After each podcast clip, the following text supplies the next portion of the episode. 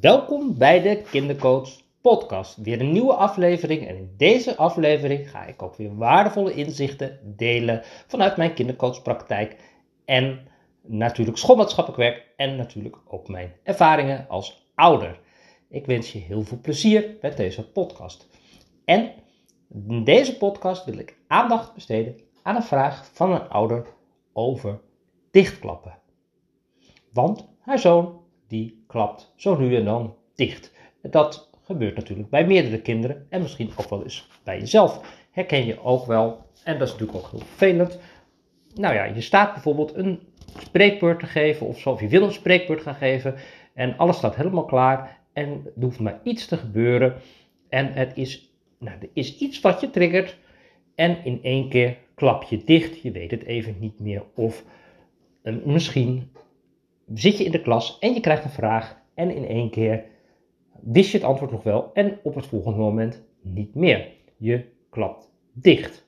Wat gebeurt er dan eigenlijk?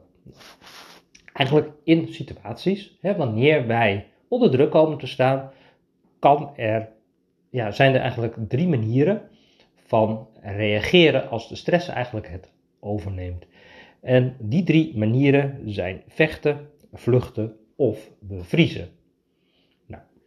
Vechten, die reactie van kinderen kennen we allemaal wel, bijvoorbeeld met een spreekbeurt. En die leerkracht en dit en dat en zo en zo. Nou, die gaan uh, het conflict aan en gaan vechten. Nou, dat is een manier hoe je om kan gaan met druk. Vluchten, nou die kennen we natuurlijk ook. Die kinderen die precies op dat moment er niet zijn, afwezig zijn, ziek zijn of te laat, nou hoe dan ook, uh, trein gemist, toevallig op dat moment, allemaal vluchtreacties om dat wat moeilijk is te vermijden. En dan hebben we ook nog bevriezen. En bevriezen, ja, dat zit een beetje voor het vechten en vluchten eigenlijk in. Op het moment dat er een stressreactie is, ehm, bevriezen kinderen of wij en we klappen dicht. Dichtklappen valt eigenlijk onder de categorie bevriezen. En het lastige is ja, bij dichtklappen, nou stel je voor, je hebt een schatkist, want je hebt een prachtig verhaal in die schatkist.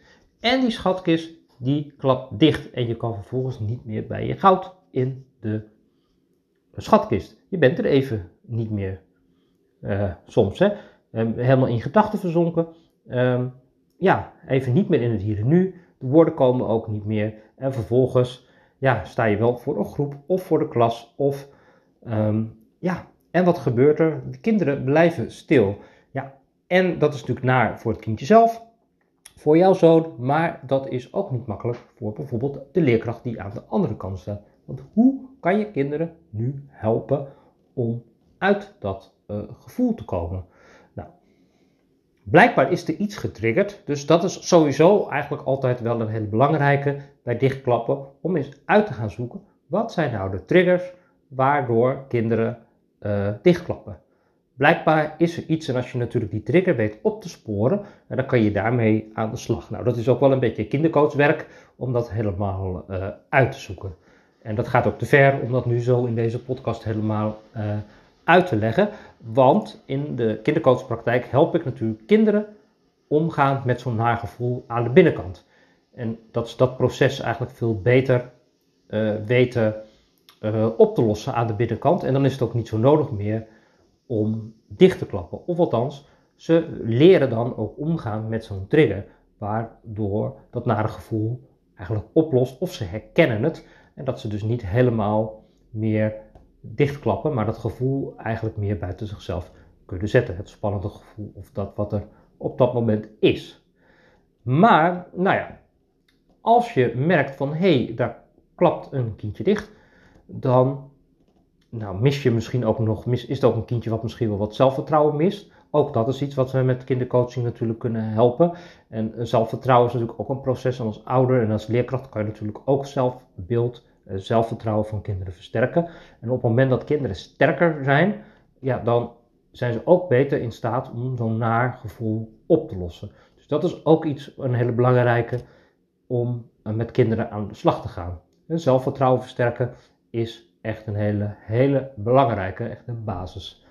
Um, maar, nou ja, je zit in de klas en je hebt een kindje en je vraagt iets en hij valt stil. Nou, dan kan je natuurlijk zeggen, ehm, ik kom zo even bij je terug. Of andersom, laat jij het mij even weten als je het antwoord wel weer weet. En, en bij de meeste kinderen zal dan een moment later, zijn ze eigenlijk uit, die, uh, uit de bevriezing en kunnen ze weer reageren en hoeps, daar komt het antwoord. Nou, dat is natuurlijk super als dat gebeurt. En dus dat is in ieder geval eentje die je kan doen. En um, ja, wat helpt nog meer?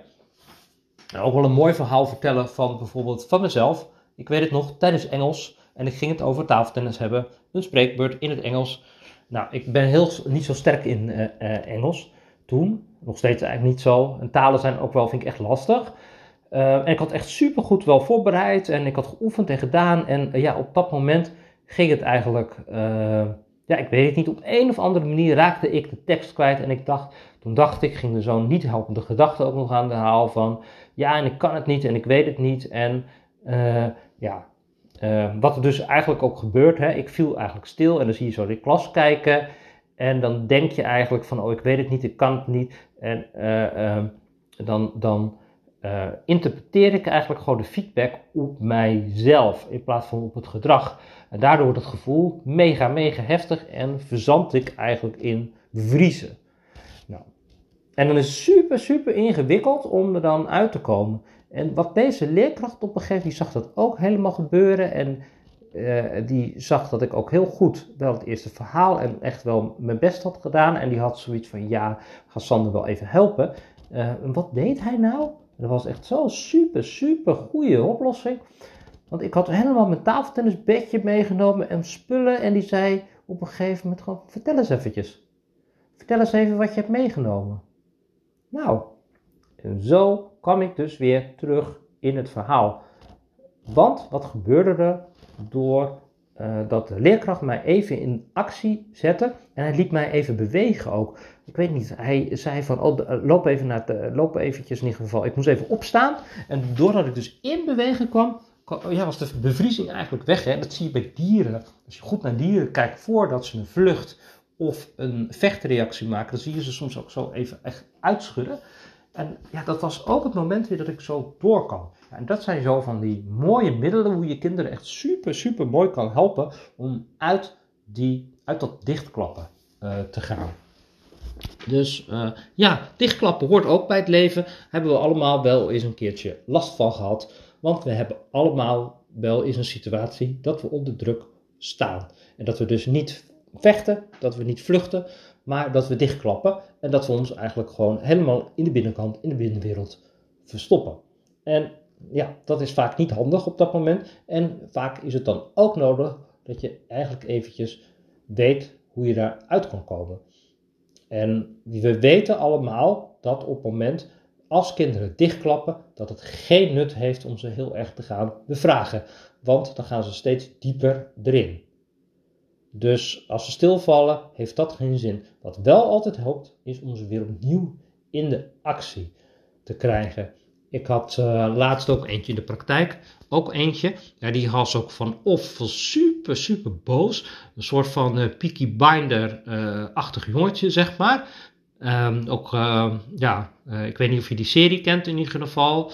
Um, dus dat stukje had hij ook heel erg. En hij had dan ook dat hij als hij moest werken en hij had er geen zin in en hij vond het moeilijk of uh, ja, dan viel hij helemaal stil en dan was hij gewoon helemaal niet meer in beweging te krijgen.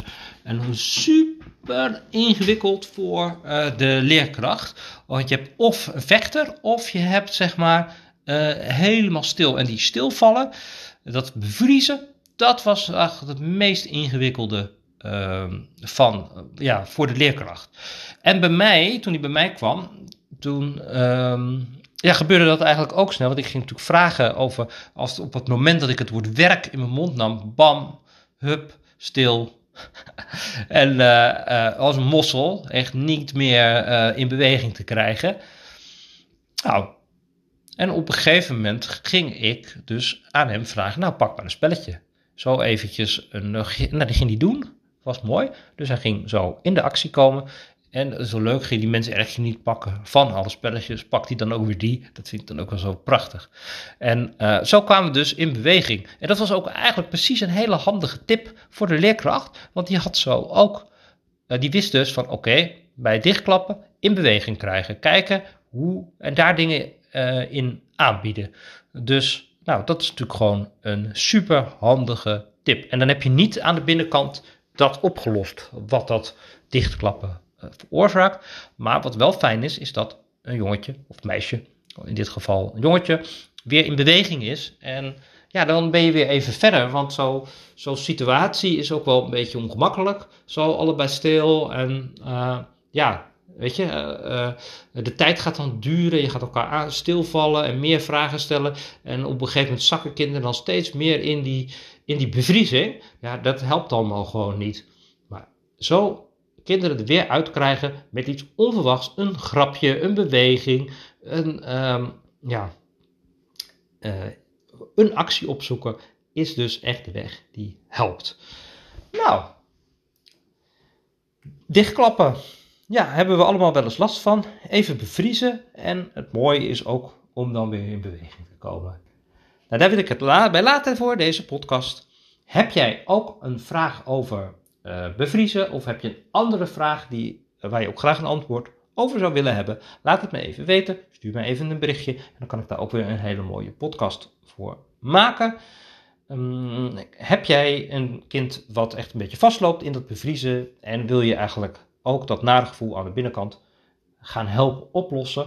Nou, bouwen aan zelfvertrouwen is natuurlijk een heel mooi programma. Een preventieprogramma waarbij je ook gewoon het zelfvertrouwen van kinderen versterkt. Ook dat is een hele mooie, omdat als jij zelfvertrouwen vergroot van kinderen, worden ze gewoon ook sterker. En dat is natuurlijk gewoon de basis. Want wil je zo'n nagevoel aanpakken, is het een voorwaarde dat het zelfvertrouwen steviger is. Want anders vallen kinderen om. Nou, in het programma Bouwen aan Zelfvertrouwen geef ik je al die tools om die stappen te zetten. In een kindercoach-traject, en dan kunnen we gewoon ook dieper aan de slag op dat nare gevoel, wat er aan de binnenkant ligt en wat daar ontstaat, om dat op te lossen. Wil je dat ook? Kijk even op mijn website jeugd- en kinderpraktijkrota.nl. Maak gerust eventjes een vrijblijvend gratis afspraak en dan kunnen we gaan kijken wat ik voor jou kan betekenen. Ik wens je een hele fijne dag en dan zie ik je bij de volgende podcast.